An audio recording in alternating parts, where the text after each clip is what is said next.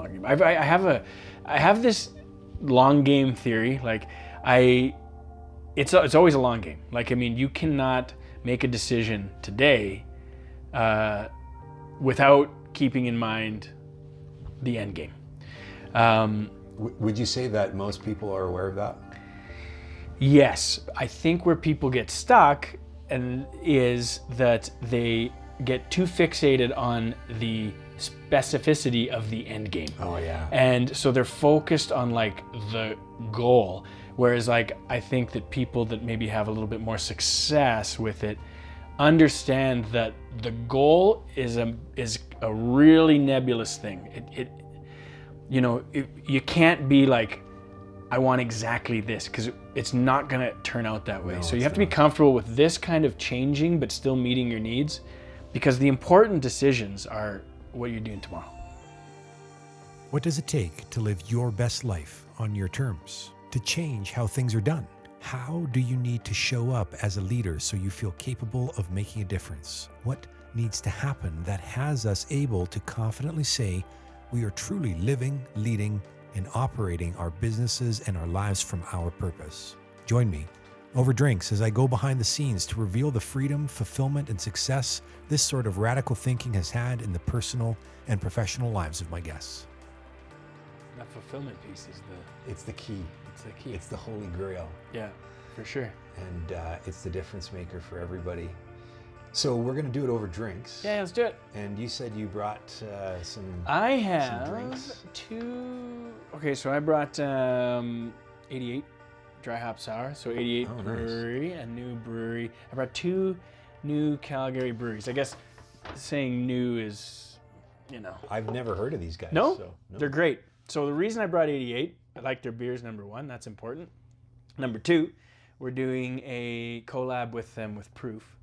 Um, so we're doing a uh, barrel aged uh, um, sour, and it's kind of uh, emulating. Uh, we wanted, so they came to us. They were like, we want to do like a cocktail style uh, beer. Right, You know, like right. try and get the flavors of a cocktail into a beer kind of thing. And so, what do you think? And we had a really good discussion over a bunch of drinks.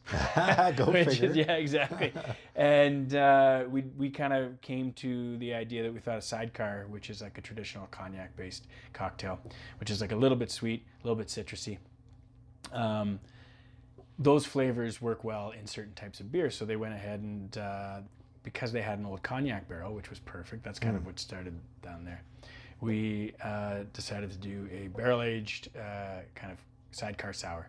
So it's coming out right away. We have, I haven't tasted it yet. They keep emailing me and saying like, "Oh, it's getting better. It's getting better." And I got an email last week being like, "Okay, we're pretty much there. Let's start talking about uh, bottling it. We're calling it Battle Cat." Oh, Uh, nice. Yeah, a little love the nod to the '80s. Yeah, Totally. yeah, a little He-Man nod. Yeah, dude. That's so good. that's and some of the, the colors are going to be the same as Battle Cat, like that I'd be disappointed if fuchsia they and, and orange. Like, oh, it's going to be great. Um, so we'll be selling that at Proof as well as Vine Arts, and they'll be selling it at the out of the brewery as well. So their brewery is uh, what's the area called? Like it's kind of just uh, south of of Inglewood, um, sort of by the uh, the farmers market there. Uh, oh yeah. near 25th. Near Dandy. Uh, yes, like Yeah. yeah, yeah, just a little Just bit further south. yeah, yeah. Yep, absolutely. Yeah, popping up everywhere. Eh? Oh, everywhere. And like we, at first they were popping up, and it was um, there was two or three like really um, exceptional examples of, of, of dead, dead serious beer makers making really great beers, and there was some that were um, maybe not you know hitting up to that not par. quite up to that par. But a couple things happened. Some of those ones that were just like, you know, not quite up to par early on have really kind of like dialed their game in and it. I mean, that's how it is, right? Like it You takes go time. through it. Yeah, you got to figure out. You got to, and if you pay attention and and recognize your mistakes and make a few adjustments, I've done that many times in my career. I'm in the middle of doing it right now. Um, they've improved, and also there's been like just a bunch of fantastic breweries opening up. These guys, Cabin, um, Yeah, home, these are home- the other guys. Eh? yeah, so Cabin, uh, I brought the Retrospectum Pale Ale. Uh, they're uh, three guys, uh, homebrewers, basically, uh, and like we're winning homebrewing awards. So like, there's like, amongst homebrewers, there's like a little um, friendly competition uh, where they you can enter these competitions as a home brewer. uh, and then the beers are judged and and so they had won uh, what's his name? I think it's Johan the the lead brewer. He had won a couple home brewing competitions and, and decided like oh let's do this right? Um, and so they're making really good beers as well. Uh, Amazing.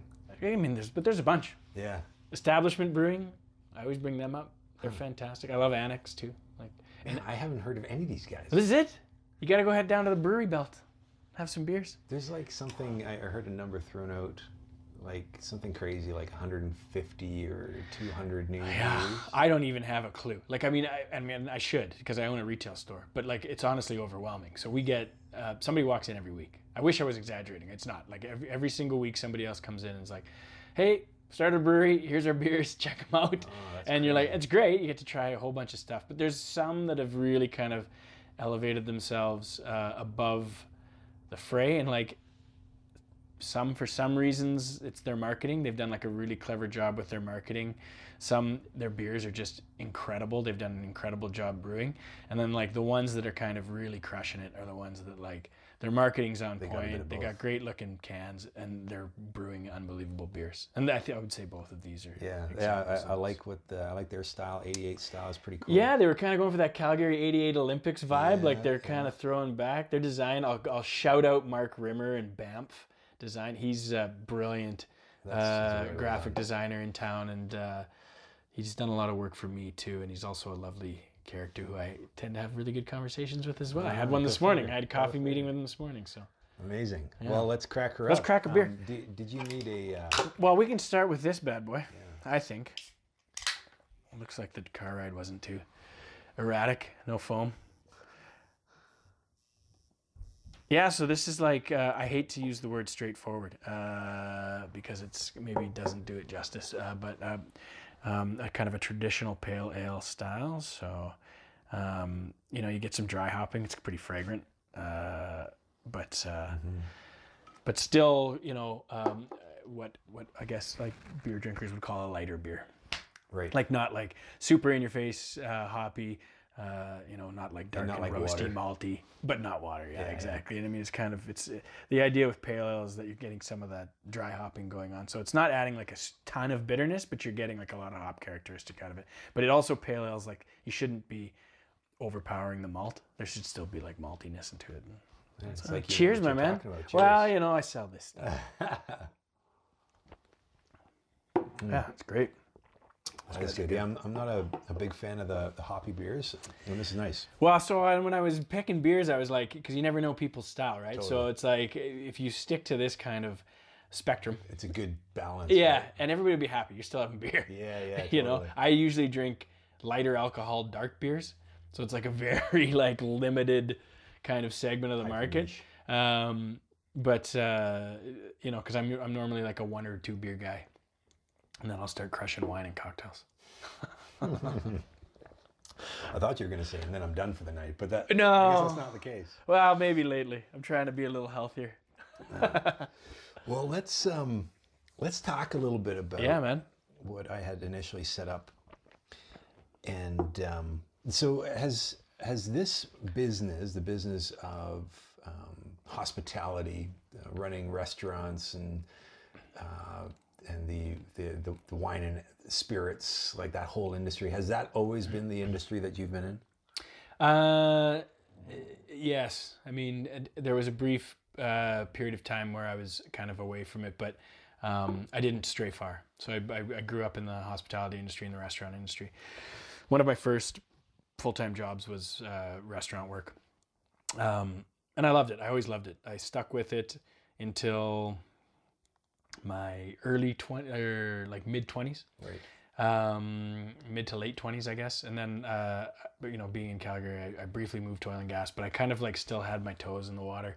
Um, I was working part time at a wine store uh, just to still, you know, uh, have the be around the products and things. I, I, I- I really liked uh, wines and beers and spirits and and the hospitality industry in general. So while I was working in oil and gas, I was still kind of uh, doing that. And then that's when I met my business partner. We opened up Vine Arts, the wine store, the retail store first, and then Proof, and then and then I quit oil and gas, and we opened up the second Vine Arts in Donomac. And What was uh, what what is it about the industry that had you just in right from the beginning? It was genuine. I, I I I get to ask that question a lot. I think it was just it was it it seemed genuine to me. Um, and I mean even at a really young age when I first started, um, that was important to me. So I felt like I was having genuine relationships with people. It wasn't, uh, and I felt like it was a genuine meritocracy, which is important for me. You know, it's so fascinating when I look at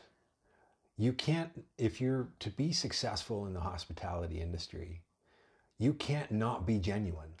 It's tough. Because if you're not genuine and you're in the industry, yeah.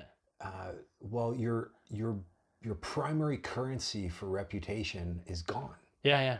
Right now, you got to now you got to um, uh, count on turnover and, and, and like just a, a frequency of people. But then even at that point, if people don't like coming to to your establishment, whatever it is, Yeah. they're not coming back. Well, so you're right. I think that there's like a um, kind of a split there. Like, I mean, you can have uh, if you're not genuinely in it because you're a genuine person and you genuinely love it, you can still be successful. I think, but you have to kind of keep yourself out of the picture Right. and hire genuinely genuine people. Right. And that does happen, especially at the big, uh, some of the big boys that uh, that make a lot of money. Like it's a it's a they're they're businessmen first.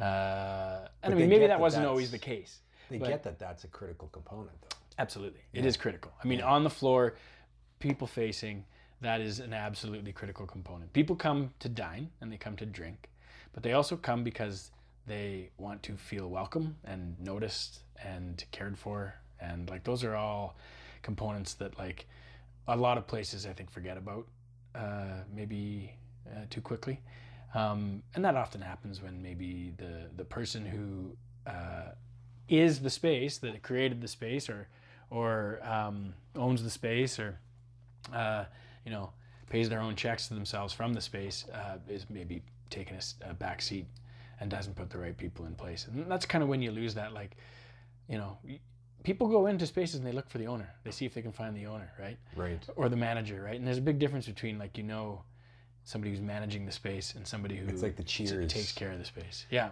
for sure The, that construct of, of being part of community. Yeah. Of family, right? It's an extension of family. Yes, and I mean it's a difficult. Uh, it's a, it's a such a key component that like, and we're gonna start talking about obviously like how you find balance in your life and things like that. Yeah, yeah. Uh, it's a key component, and it's one that I think eventually, uh, you get to a certain size, like you have to find a way to balance itself because you just can't be there all the time, right? No. it's Yeah, impossible. you have and- to find good people. and you can balance it if you're uh, if you're clear that, that that's why you're what you're in the service of, of providing Yeah, yeah, and that's where it starts to get um, a little bit tainted and compromised um, in in your industry and given the fact that you've been in it for so long you've got a great context for it there's a there's what's working and what works really well. And then there's the lie the thing that people are uh, are making some assumptions around or maybe fed you know like this is th- this thing over here if you're if you're to you know it's the the, the get rich quick type mentality get in get out kind of thing what is that in your industry Yeah, it's a it's a fickle industry. So I, I mean, to peg it down to one thing, it depends a lot on markets. And uh, like, if you want to say, I could tell you, I could speak more intelligently to it, I suppose, on what that is in this market. right Um, and in, in terms of uh, like local market here in here Calgary in Calgary, just because I think that's important too Well, markets are so different, and and and I think we do. So, like, I've had a lot of success uh, going to larger markets um, and seeing something that's working there exceptionally that hasn't maybe hit the Calgary market yet, or maybe not hit the Calgary market yet in the manner in which I want to present it. Um, and I mean, Proof was one of those. We had there was cocktail bars before us and very good ones, um, Milk Tiger being one of them, but they weren't doing it in the way that we had seen Are they in still some around? bigger. Yeah, they're still around. They're still great cocktails. I still pop in and have one, um, but they weren't doing it like kind of like Proof wanted to do it, and uh, so we had great success taking something from a different market and like kind of recreating it and like having a feel that like this was ready to go but um, that can be a fallacy too like uh, you know things that are happening in new york right now in the food scene um, certainly they may end up making their way to calgary uh, but they may never uh, and Yeah, and yeah, totally. people are people are finicky, fickle. Uh, you know, we're very, very down to earth in this part of the world. Uh, and I mean, sometimes it doesn't feel that way, but like, I mean, I, me looking at the entire market, uh, and I mean, calling it a market, but it is a market of people, is it, it, very down to earth, very like meat and potatoes. And um, it's something that the Calgary restaurant scene sometimes struggles with. Uh, They want to be innovative. they want to be innovative and they want to push the envelope and i do too but not to my own detriment right so it's it's you have to still recognize like what's in front of you and you can be the most talented chef the most talented bartender the most talented restaurateur uh, in the world and have an amazing idea that would necessarily fly in a major American city, but you plop it here, and uh, it's not flying. Uh, people don't get it. They they're not interested. Uh, and I mean, like I'm not saying that maybe necessarily I've seen examples of that here because you can also screw it up, and and uh, certainly we've done that in the past. We've hit home runs, we've screwed up, but you could have a perfect concept that would work perfectly in a major market and try it here, and people wouldn't get it. Right. And um, it's just a reality. If you don't recognize it, then you know you're you're going to struggle a little bit more than you need to struggle. Well, and there's an uh, assumption that we tend to make, right? Uh, we're optimistic. Um, I'm certainly an idealist at heart, and and uh, while the the marketplace or or status quo of, of culture or wherever it is that you play might be like this is what we do, this is who we are, this is what we expect. There Yeah. will always be those outliers Yeah. that push the envelope, right? And, Yeah. and I think it's a, a healthy. We need that Mm-hmm. in order to grow as as a society and, and not get too too uh, meat and potatoes. Yeah. Right. Like uh, there, that only will take you so far, um, and then it, it creates its own series of problems that. Um, you almost regress a little bit as a as a society if, if that gets too far. Well, and I think that our our market's a great example of that. Like we We're we ha- we were. That's it. Yeah, Like. I mean, pubs and nightclubs forever and ever and ever. When there was so many cool things going on in other parts of the world, uh, with like you know cocktail bars and and obviously the laws had a bit to do with it, but with like brew houses and things like that, and like we were just so stagnant here. And then there was like this flash of like hope where like things loosened up, breweries started opening up, and that's great, and they're doing very well. And like cocktail bars kind of became a thing. We helped, we like to believe we had a hand in that and helped with along with that. And so that cocktail scene started to come around. You know, unique spirits started to become a little bit more interesting. Younger people started drinking wine. Wine bars kind of started to pop up, and you're like, oh man, this city, this it's changing. We're having like this some like vibrancy. there's some vibrancy and there's some like uh, eclectic uh, uh, concepts opening up. And then things kind of went a little bit hard in the economy, and we did we did like I felt it, and I think if you talk to most people in my industry, they'll say they felt it. There was like a kind of a quick snapback, a little bit of a regression, um, where.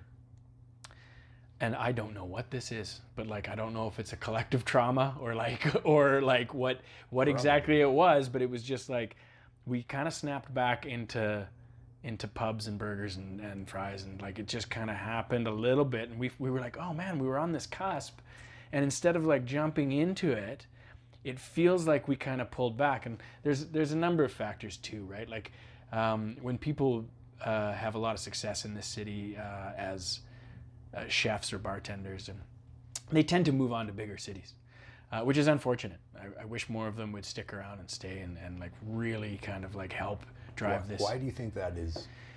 uh, well, if they don't have ownership in the business, um, there is just greater opportunity, uh, I think, for not necessarily growth of your income or, or you know, like you're not going to necessarily move to Vancouver to open your own But place, contribution.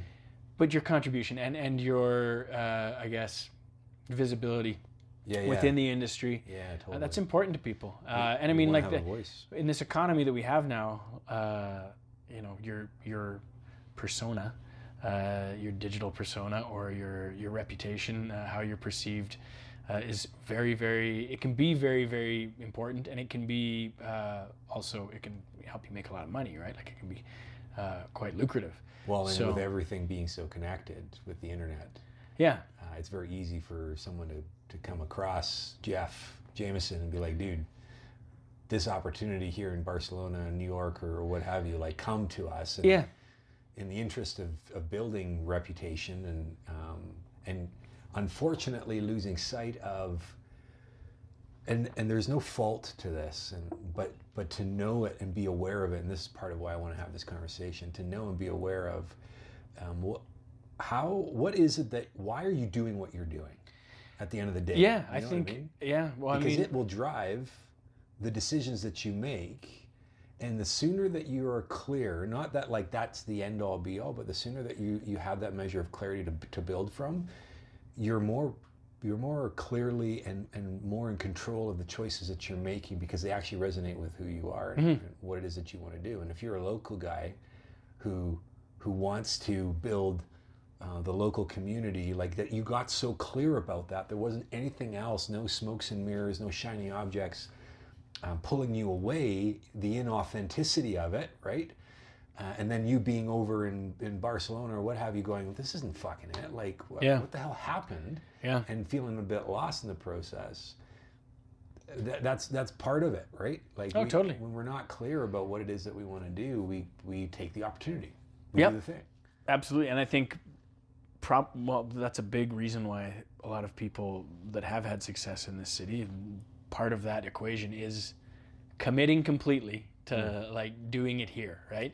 Um, and it can be very difficult and very challenging and frustrating. But if you're committed to it, um, you know, a little bit of patience, and and I mean, you can have your success. But it's a It's it's a a, tricky game. market. It's a long game. It always is a long game, and I mean, and it actually doesn't matter what game you're playing You either. gotta do the long game. I've, I I have a, I have this long game theory. Like I, it's a- it's always a long game. Like I mean, you cannot make a decision today, uh, without keeping in mind the end game. Um, would you say that most people are aware of that Yes, I think where people get stuck and is that they get too fixated on the specificity of the end game. oh yeah And so they're focused on like the goal. Whereas like I think that people that maybe have a little bit more success with it understand that the goal is a is a really nebulous thing. It, it you know, it, you can't be like I want exactly this because it's not going to turn out that way. No, so you have to be comfortable with this kind of changing but still meeting your needs because the important decisions are what you're doing tomorrow. Like if you you know, like you're not going to get there and you're never going to get to where you well, not never. It takes a very special type of person to get exactly where they've pinpointed their life can be. and you got to wonder if that if that is what they get to was that actually what they wanted Yeah. or were they so preoccupied with whatever they created it's like the obligation and the responsibility now well, i created it i gotta do it as opposed to no i'm excited about the, the idea of what i could create over there Yeah. and I think that's part of, uh, not I think, this is part of the problem. You, any industry, whatever it is, we, let's look at, um, l- l- let's keep it hyper in, in this industry. Let's look at uh, being a, a chef. Sure. You go to school, right? You, you invest an insane amount of time uh, to, to be, to have that, um, that, that profile of, of being like a, a world renowned chef. Like the skill set we're talking about. Yeah. Yeah. And Of cooking of and cooking. creating. Okay. Yeah, and, and and people will spend a shit ton of time. I'm I'm asserting that in school to, to achieve that, right? Yeah, or staging, traveling around, working with other chefs. Yeah, right. a ton of their time. Well, what if halfway through you're like, this is not what I wanted? Yeah. Well, I think too. Another example, like I mean, this is kind of the same thing uh, from another angle, is that uh, you know, these chefs w- often will spend all of this time learning their craft, uh, but the the kitchen part of their craft, right? Like they will stage, they will um, they'll go to school, they'll learn technique, they will focus uh, and work and try and work with the best chefs that they have around them and try and hone in that technique. Great. If your goal is to be an amazing chef, then you're on the right path. If your goal is to own your own restaurant, you have missed You a kinda went off huge po- you went off Yeah. you went off tangent. You you focused way too much on one thing because you have to be able to talk to bankers and investors and there's a whole other bunch of shit that may not be as romantic. Like you want to pre- learn how to prepare a schedule properly and you want to know what a p&l looks like and how you can affect it uh, through the decisions you make day to day and how do you set up an order guide and is our prep chart like you know, like those are the things that are going to make you a chef that owns his own business Right. you know As because you can opposed to a master of the craft. a master of the craft. And I mean, there's nothing wrong with being a master of the all. craft. And there's nothing wrong with being the type of person, and I know many of them that are just dialed in on running a kitchen, but they're not the most creative types, uh, like when it comes to food. Um, and so for me, I mean, obviously the, the obviously the, the best example is somebody who's like really focused on their craft, but understands that there's a bigger picture to, to a kitchen Absolutely. um, using that kind of like position as a as an example. Um, but that goes for any job, right? Like I mean, I think people too. It's to say any kind of um, you could you could use sport, you could use business, you could use when you get focused just on like the tasks that you're responsible for, you're leaving so much on the table. Um, you're not gonna you're not gonna hone your communication skills, and you're not gonna hone like uh, can I take over a room? You know, like can I? Those sorts of things are important. Um, and yeah, people get caught up in those little. And I think again, it's like um, it's a it's an unclear and undefined, um, and sometimes too rigid idea of what the future is You have supposed to be. absolutely no idea Oh God. what the next steps are, truly are, to move you towards that objective. You can make your best guess if you're clear enough and you understand that like in, in the in the ballpark of where I want to play, this is where I want to land. And so these are the sorts of things that I need to um, to focus on. And what happens, and any industry, insert any industry, doesn't matter where you are, we get hyper focused and obs- almost to the point of obsession, um, not even realizing that that's what's happening. We don't even realize that that's what's happening. We've just become so narrow sighted and, and the blinders are on and we're just plowing forward. And then we find ourselves 10 years ahead and we're like, finally we come to our senses, you know, whatever that looks like. Uh, call it a uh, midlife crisis, right? And we look around and we're like, where the fuck are we? Oh yeah, What what on earth happened? all the time. Yeah, and we're left um, trying to f- now fill in the gaps to make sense of where we got to by, by measure of, of the steps that we had taken or what, what we can best recollect. Yeah, for sure. And we're left in a place now where we're super frustrated, Yeah. uh, left unfulfilled, scared. Uh, um, we, we feel like we've lo- there's something missing Yeah. and we don't know what to do about it. But that happens to everybody, I think. Like, I mean, those are feelings that, like, if they don't creep up within you, whether you're having what you would determine or what the outside world would determine as success or not, I think uh, if you don't have a moment where you fear that, like, you are heading critically down the wrong path, then you're probably not paying much attention Most to what you're doing. Yeah. Um, Unfortunately, there's a lot of people there. They're, Yeah. they're caught in that space, but the opportunity uh, is that there is a, a paying attention to there's signs that happen, right? There's there's a pull around like there's a the, the hesitation that we would normally just kind of diminish and uh, and uh, d- dismiss as like not a big deal yeah. uh, and for men in particular, that is a a substantial cultural influence of like you should already know what you're doing and what direction you should be taking, and there should be no confusion. Dude, the the the male uh, propensity to avoid mentorship is ridiculous, and and ridiculous. but it's it's. I don't know what it is. It's in our, it's in our DNA. We're we're, we're I, and I really Generationally, man, yeah, like we're supposed to know what's going on. Uh, you're supposed to have your shit together, so to speak. and like, that's a, such a fallacy. Oh yeah, like Christ, like I without mentorship, uh, and I mean some of it direct, right? Like some of it like direct mentorship, but a lot of mentorship I think for men too is indirect. Like you just kind of watch what somebody you idolize is doing, um, and if you're lucky enough to be close to them, work close with them day to day.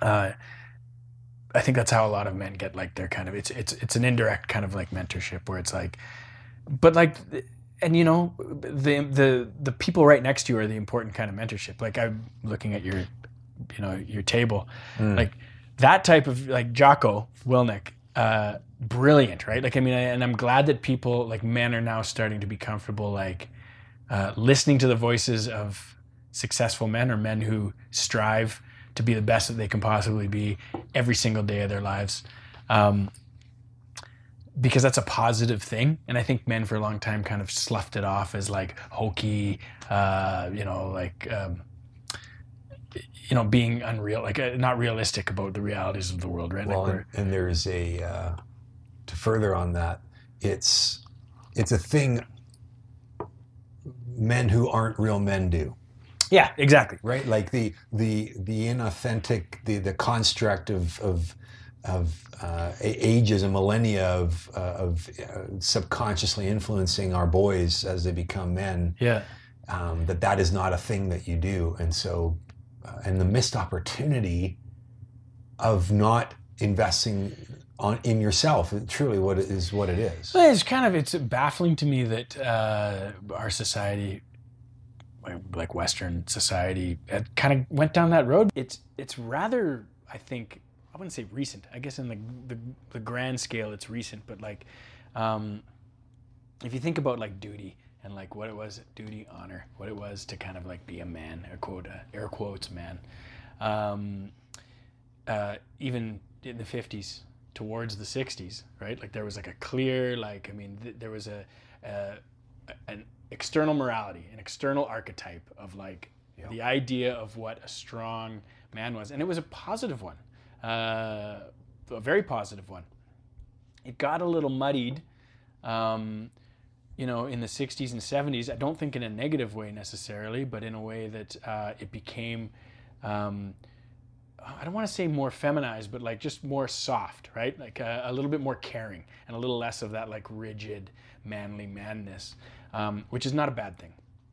But then it just kind of carried down the path, I think, to the point where uh, not only did it become kind of like muddled as to uh, what what is kind of a man, but it also bordered into the realm of shame. Like you're supposed to feel shame for being strong, like Yeah. or or or Absolutely. asserting or asserting some sort of dominance in a situation or something like that. you or- don't do that you don't do that anymore, right? And it's like, well, no, but you do because that's where your meaning comes from. Like, uh, you know, if you can, nothing feels uh, uh, better, I think, than you know having an idea of something that you want in life, and then going and getting it and achieving it, and doing it in a way that doesn't hurt others.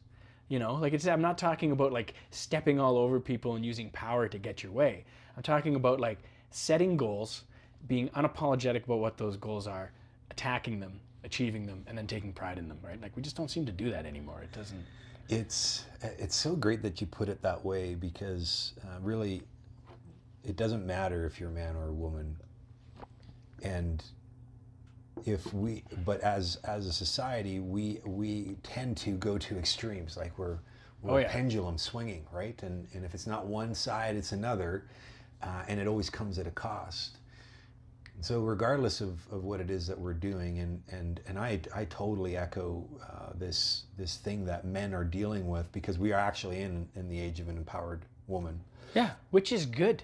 it is good it's necessary and it's and and it also requires balance Of course. right and, and but this is what we we fail to realize, and es- especially what we fail to realize when, um, and if, if we're to, to just pick, the, the, this is a conversation about men and what we're dealing with, and, and this is a thing that I that I, I advocate for uh, immensely.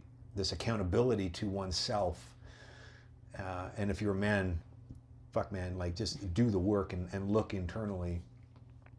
There is something that you already know deep down inside that you're not doing, that you have uh, suppressed, diminished, uh, tucked away for whatever reason. There's a fear or whatever. Yeah, Yeah. there's an obligation. I, I'm not supposed to be like this. I got to be like this, like whatever the fuck it is. Mm-hmm. And it has you be less of a man, Mm. just like you would have it be, uh, in the same case as a woman, it have her be less of a woman. Yeah, for sure. Right? You're not embracing. Well, you're less of it is. yourself. You're less of your being. And I, I, I, for me personally, um, I feel like uh, humor, for me, is is one big one where I like used to say things that I was comfortable saying because I found them humorous, and I've stopped doing that to a certain degree, right? I've gotten to the point where um, I've been. I still do it, obviously, in in circles of friends that I trust and that I Sure. know and that I love, and people who know who I am and uh, truly and and where I'm coming from. It's hard to speak freely in public these days, your mind, without fear of judgment about your thoughts. And what a terrible place to be in as a society when people aren't able to just speak what's on their mind, right or wrong. And, and because of, out of fear of judgment, right? And not just judgment, but perhaps canceling. Do you know what I mean? Like full on, it's not just judgment, because really we should be strong enough to take judgment and, and be able to, um, you know, either put it behind us or learn something from it. Maybe maybe we are actually wrong in what we say. But when you're like r- job, uh, your standing in society, your status or whatever is potentially at risk for a belief that you at your core believe to necessarily be true. That's a that's a pretty tough place to be, and that goes for men, women, like both sides of the political spectrum, the whole nine yards. So But that alone is a, a crazy rabbit hole to go down. And I know you and I have had we've we've gone down that rabbit hole once or twice. before. But you point to something that was that's really interesting, and that is we will end up uh, making consideration. And when I when I look at what this what this podcast is about, like what the conversation that, that I, I really want to drive, Yeah. it's inside of those considerations that we make that uh, that uh, dictate the choices that we end up taking that have us now feeling unfulfilled in our lives I would agree. And what, whatever that is for you and again that's that's like a conversation for another day that is what it is um, but there are steps to take to get back into an empowered place Yep. and understanding that and, and this is the caveat I would say that I, uh, is absolutely necessary in today's day and age. Okay, you want to go extremist? I get it. Okay, all the power to you. And you are not the only kid in the playground. So there is also a workability that has to be in place, and everybody's responsibility, right, to come in and, and play the game. And you talk about the long game. Um, we there is a commitment that we as an individual, as a person, now get to make a choice around. If this isn't it, if this thing that I thought was it for me, that that that I was investing so much time and energy in was maybe it was at a time, but it's not anymore. It is up to me to make a choice to begin to look at what else is out there. Yes, and I think that the problem with that that I have with that too, uh, just a little bit, is that you have to. That premise has to assume that you even know what it is that you want. Do you know what I mean? Like Absolutely. And and and, and it, that like that is And consider most of us don't. and most don't. And so I agree with you though. And so for me, I think I've found more solace as I've gotten older, knowing that again, knowing that like there's certain things that I want out of my life, yes, from like a financial point of view and from a comfort point of view and from a, a family life point of view. And those things that I want, I'm not going to attain them to perfection or at least to my perfection or my idea of what that Totally, perfection would be. It's mostly impossible. Unrealistic. But what I can do is, n- I think I understand that if I am functioning um, uh, in a way that makes me feel good, and I mean, not to be, uh, but like, That's it, though. yeah, in, in a way that like I wake up in the morning and I, you know, have a list of things I want to get done. I get most of them done in a manner that I find acceptable and, and sometimes better than And at the acceptable. end of the day, you're excited about it. Exactly, like killing it. You Yeah, know, like I'm. I'm killing it. I killed it today. I did a bunch of the things I wanted to get done done. There's no net negative in that. I'm, you know, some of those decisions that I made throughout that day that I were hap- that I was happy that I checked off my list. I might have made the wrong decision, but if I, you know, made a large amount of them in succession, chances are I'm going to wake up tomorrow and be better than I was the day before, you know, and you're going to have your ups and downs, but chances are I'm going to be in a better space than I was before. And Peter, you and I have talked about Peterson before, but like that's one of my favorite things that Dr. Jordan Peterson, uh, in his philosophy, where he says like, do not compare yourself to either the person that you want to be or the person that you think you can be. Compare yourself to the person that you were yesterday. Like have you gotten you don't compare yourself to somebody else because what is the utility in that? There is absolutely It's no a, you, you you just set yourself up for failure. absolutely. Uh, you know like and, and you can't you don't even have context. No, like you there's have a- no idea. you have no idea what that person lives in their daily You're life. looking through like a thumb, uh, yeah such a small hole into a window of, of something. Yeah, the context is so narrow. Absolutely, and so you can only really compare yourself to yourself, and if you've gotten better from the the, the last day, and you're going to have ups and downs, and there's a danger in that that I think people don't, um, they fear that they fear where it's like, wow, if I'm always comparing myself to myself, then like what happens when I fail myself, right? And like that's scary for people, I think, but I think the more you fail yourself and then get back up, you you tend to become more comfortable with it, right? Like you know oh, yeah, I'm going to screw a few things up here.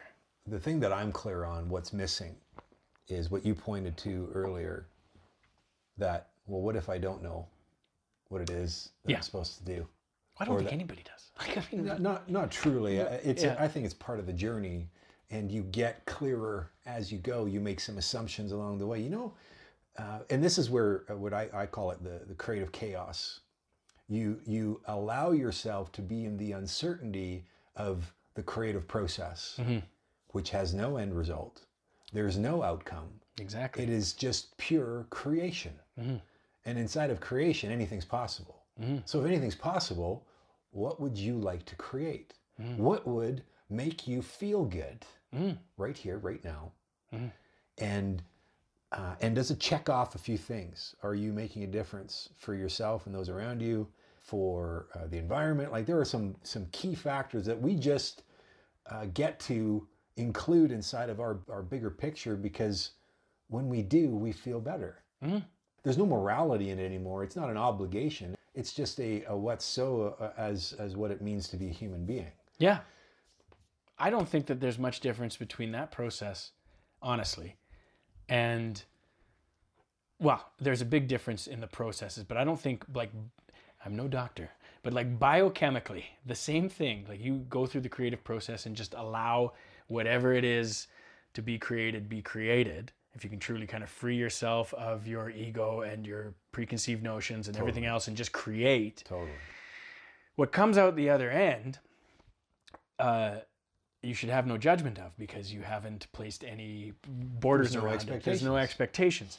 And I think that gets back to my point of like, look, just like you can have an, a hazy idea of like what your goal is, um, but you have to like just like take those little steps day to day, and that goal will change. And you can't fault what what is created by your decisions. You just have to go and recreate and like maybe make some tweaks here and there. And whatever you've created, you can't resent it either. Because then you're going down and I mean if it's your career, if it's your you know, like that's one thing people get resentful of their careers. Well, it's like, well, absolutely every decision that has been made up until this point was yours. You know, like you had an opportunity. And that doesn't necessarily, I mean, I know people will say, like, oh, but, um, you know, some people are afforded less opportunities and this, and I understand that. But You're still making choices. you're still making choices. You're still making choices that are going to affect where you are today. And if you're not happy with where you are today, I mean, first of all, you're not alone. There's almost everybody that's the case, even those very successful people. They're just not happy with their, where they are right today. But it's just a matter of going back and looking at all of the decisions that you've made uh, and how they led you to where you are. And then starting to make better decisions moving forward. You get some learnings from that. Yeah. You you see what worked.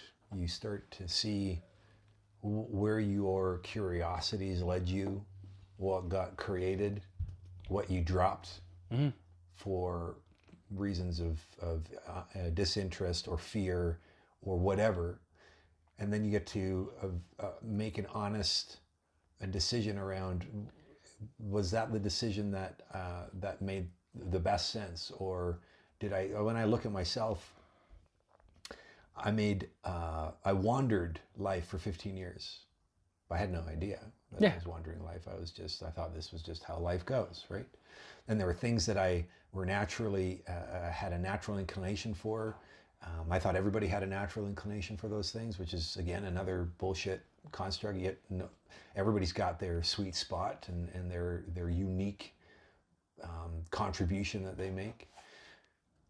But um, I had it that uh, when I tried something and I didn't knock it out of the park like a fucking home run, that that wasn't the thing for me. Yeah, which then not, not necessarily the case. No, it's not the case. Like you, you need to just work on that. Yeah, right. Yeah. And and if and and your point and you and, and you point to that is like if there is a curiosity around it, embrace the curiosity and allow yourself, afford yourself the time. Well, I look at my wife. Uh, two years ago, she had never done watercolor. Uh, when you look at her work now, and uh, and her work then, Of course. it's like different artists. My wife's an artist too, like uh, singing, same thing. Like I mean, if I, you know, I don't, I don't like to say I'm a harsh critic, but like what she's creating now versus what she created when she was first starting, it's night and day. Like it's just, and it requires demands a mastering and you can't master something the first time around well, and where is the? There's a famous documentary uh, about the Edmonton Oilers, whom I hate. Uh, as a my Flames little fan. boy who doesn't re- watch any hockey i'm not a sports guy Yeah. he hates the oilers as well I'm Yeah. like, well that's interesting I can't remember what it's called. Maybe it's Boys on the Bus. I think it maybe it, it, is that the more recent one. Anyways, it, Gretzky's in it, okay and uh, I mean, obviously he worked diligently to get where he was, but he did it in his childhood, right? And it was always. And he, there's this scene where he's talking about how serious everybody takes everything, and he's like, "I'm just out there, honestly, just going and having fun." Do you know what I mean? Like, and he's like, amazing that he can hold on to that well, and so here's the thing though, but and I mean maybe I'm a cynic, but I look at that like, you know, I you want. to call bullshit on it well, I just wonder if he ever like, where's the true joy in just being gifted a skill? And I mean, not that he wasn't didn't work his ass off for it, but the work was easy for him. And you know, like I wonder if he appreciates his skill as much as those of us who get to have an outside view of his skill appreciate it. Probably not, because it was easy for him. Because not to not to diminish the work he put in, but the work he put in he enjoyed so thoroughly, and he says that that it was never for somebody else it might have been a Fall- shit show Falling down was not a problem for him. It was just part of it, right? And so there's, uh, I guess, like a kind of uh, uh, ignorance is bliss ease to that sort of kind of skill. Um, but for me, somebody who like maybe never really had uh, just like a very obvious um, skill, uh, it's like, but you know, you can't even. Eh, there's less of an appreciation for like all of the times that you just were terrible, you know, mm-hmm. like and were awful, and had to like get back up, dust yourself off, and like be like, okay, if, and I'm more of like, if you want to continue the hockey analogy, like Joe Sakic, that's my guy, because he was a journeyman, not the greatest hockey player on any team ever, but he progressively got better through his career into his 40s. And by the time and it took him into his late 30s before people were like, "Oh, this guy's one of the greatest hockey players of all time." But he had to work from 12 to 40. Do you know what I mean? If you could give your younger self some words of win- wisdom, Oh God. Hmm. because you, you point to something that's really interesting and it's fascinating because on one hand you have the Wayne Gretzky's of the world who just seem to fall into something for by by coincidence by by design uh, and they just go- they go off on on the trajectory that they go off on Yeah. and then you've got I would suspect a majority of people who are punching way above their class weight Yeah. Always to just try and better themselves. to just get by and get to that next milestone. yeah. What would you say to your younger self? I, I try to be as very thankful for every decision that I ever And made get to to- get to get where I am because I'm. I'm pretty happy where I am. Yeah. Um, that said, uh, I tried a lot of things and n- none of them very deeply. Uh, and so I probably would um, caution myself to, you know, like keep going. And it took me a long time to learn the lessons that I was just talking about. Like you, I aimlessly wandered through my 20s. Like I was working in an industry that I liked, uh, but I wasn't w- Which was kind of Gretzky-esque, well, if you think I about was it. I was liking it and enjoying it, but I mean it was it was more hedonistic than it was than it was like do you know what I mean? Yeah, Uh, and I I wasn't I don't think I was improving myself as a person in any way, shape, Right. or form. It was a bit more automatic. Yeah, it, it was something that I could well, maybe it was Gretzky-esque in this way. It was I, I easily enjoyed it. I liked it. I, I appeared to be good at it. You didn't think too much about it. I didn't it. have to think too much about it. It's interesting the parallels Yeah. as, as you as you create them. So what what would have been? Am I hearing then the, the advice is like to to just be more attentive, spend a bit more time. I would have spent a bit more time, been more attentive on the things that I was exploring. Like I, I was notorious for dropping things. Like I, my father, I'd drive him nuts. like I, oh, I'm gonna play this instrument now. Okay, I want to do taekwondo. Okay, I want to do this. I'm gonna do this. I'm gonna do this. And I mean, as a youth, that's not necessarily a bad thing. And thank goodness my parents, uh, you know, put up with that and like, and would just would say yes. You know, like I mean, as long as you're trying something great, like, so that's great because they could have very easily been like, we've had enough of this shit. Like we're not driving you around. Yeah, exactly. We're not driving you around. which would have had a very adverse effect. Well, probably. Or, or I shouldn't say an adverse effect. It would have had a different outcome. Yeah, absolutely. Which is why I try not to go back and like Yeah, make, yeah. make make changes, the butterfly effect and all. But I, I, I would probably be like you know more stick to itiveness if if, if that's uh, to I- use a colloquialism. I, I really resonate with that because I also did much of the same. My my attempts and failures had me stop. Maybe for a couple weeks, maybe for a couple months, sometimes for uh, some years, sometimes never visiting it again. They were all kind of in the vein, though, of what I had a natural, what I was leaning towards. I had a natural propensity for which was just being creative. But had I actually been uh, been clearer in understanding of of the the function of the mind and the shit show that it is, Yep.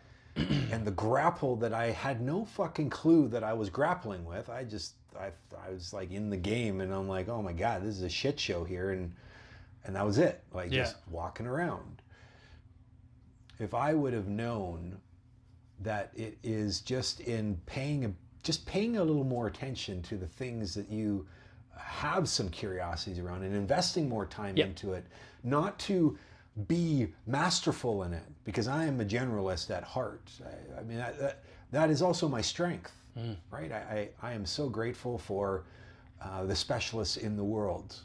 My neurosurgeon that took the brain tumor out of my head, Yeah. Thank goodness that Thank guy God. geeked out on one thing. hands down right like Yeah. they are so important uh, but what gets uh, diminished uh, and a bit ostracized is um, what what it means to be someone who is curious about many things. Well, and I mean, yeah. Again, I don't have uh, I don't have any ill will towards it. I think that I just because I don't have it in me, it's something that you know it's missing to a certain degree. I wish it was there, but I'm with you. Like I can walk into any room, and if somebody is uh, um, you know an expert in a field, I can stumble around in the dark because I've done some study. Yeah, And You know what I mean? Like I'll be like, I'll ask enough leading questions that I either I am interested or I can appear so. You know, by you know, because I do. I, I get I get down little mini rabbit holes, but I tend not to chase it all the way. you know so i asked that question um, for those listening as a as uh, as something to consider Yeah. Well, and if it's you- less about the younger self and more about here's where you're at yeah. In your life right now you could be 20 you could be 73 doesn't fucking matter Yep.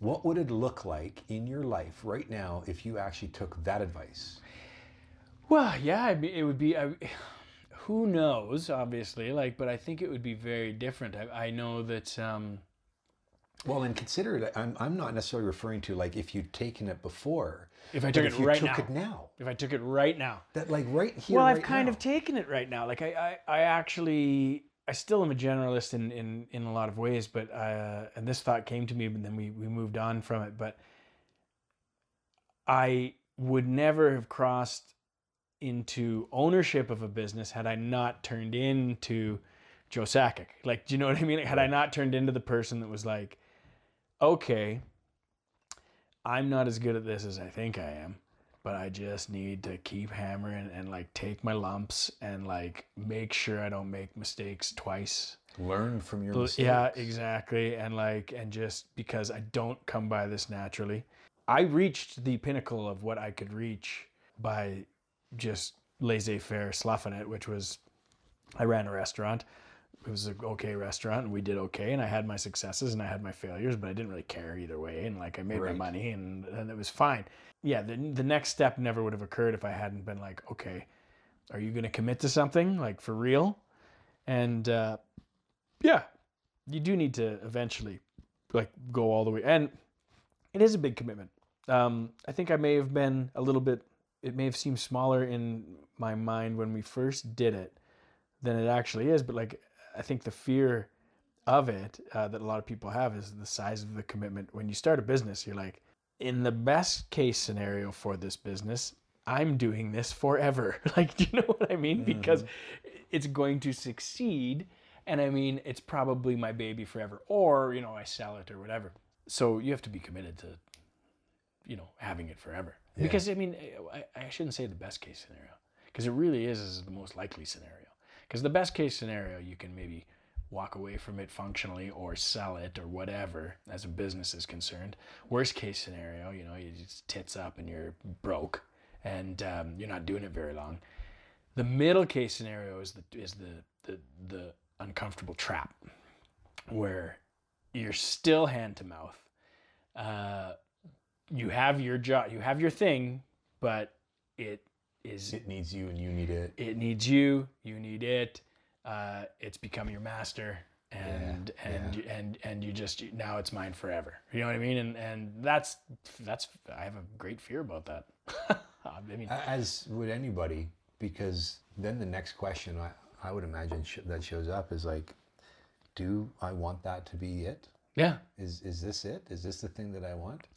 Well i mean it's a trap that maybe you can get yourself out of but it's uh, much of that not not all of it but much of it can be um, attributed to mindset like uh, Hands down. yeah you have to people who are you know negative first uh, and their first inclination is to see the bad in something that's i wouldn't recommend uh, going into business with yourself It would be a gotta- real brutal experience. absolutely you're not doing any yourself any favors That is almost um, freeing for for some people maybe who feel like they should do that Yeah. because for whatever reason that they've been fed, but then deep down they know that that's that's the likely outcome. some of the happiest people I know, and I mean, not that happiness is something you should chase. Uh, it's kind of something that comes, right? Like, but uh, some of the genuinely happiest people I know uh, are in a nine to five that does not pay uh, what we would consider to be extraordinarily well,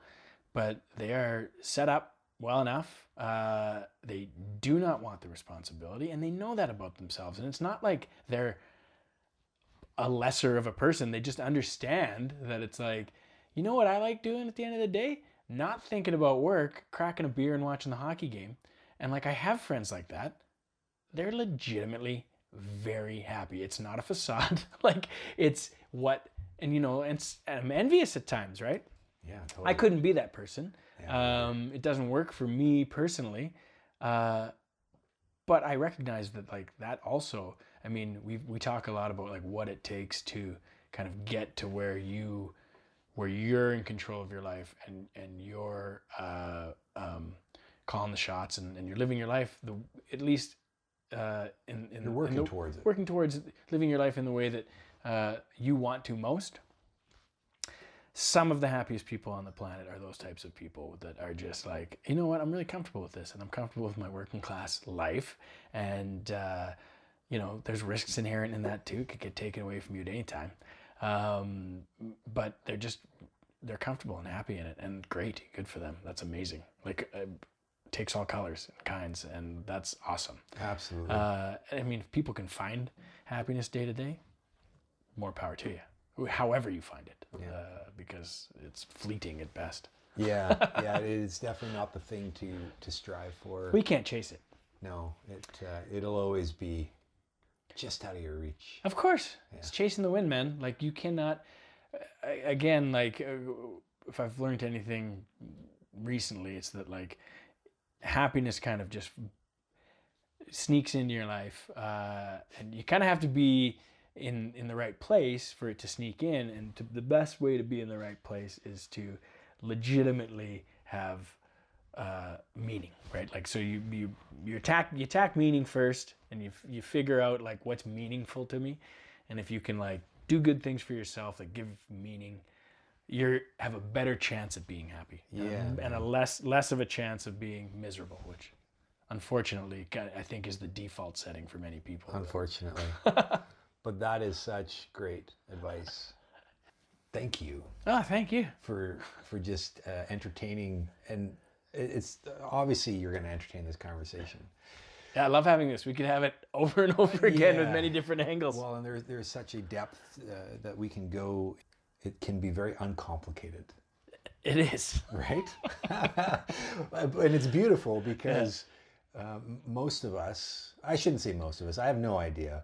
For myself in particular, Yeah. and for someone that I know, we can really complicate things. Yeah. Right. We, we add in all the extra stuff that's around us that that uh, is vying for our influence and our attention, and we're making it uh, so significant inside of our own little world uh, and making it mean so much about ourselves and, and our own capacity and self-worth and all of that right and um, it doesn't have to be that way No, and I would suggest to people who feel that way, do two things: get off social media Totally. and, and listen to more podcasts, maybe yeah yeah totally like this one like this one. Exactly. that's awesome thanks so much man Cheers, man. It's always good seeing you. yeah likewise Yeah.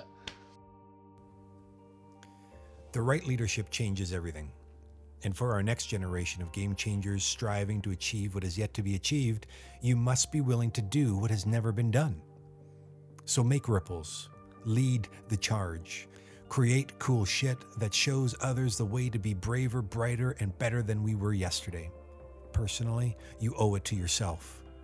The more we come together more intentionally to support one another, the sooner we'll all find ourselves not just living, but contributing to the creation of the vibrant, connected communities that fuel dreams. It takes a certain leader to make this happen. So, who comes to mind that you would like to hear from? Please let me know, and I'll see what I can do to make it happen. Thanks so much for listening.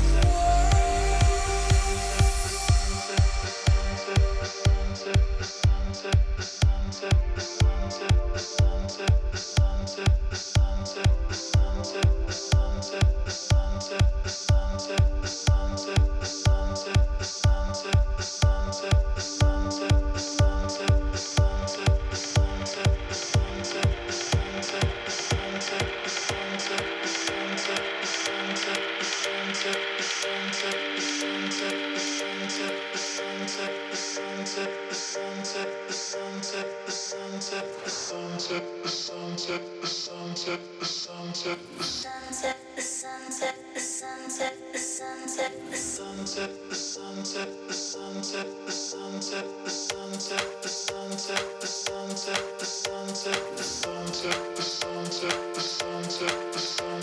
sunset.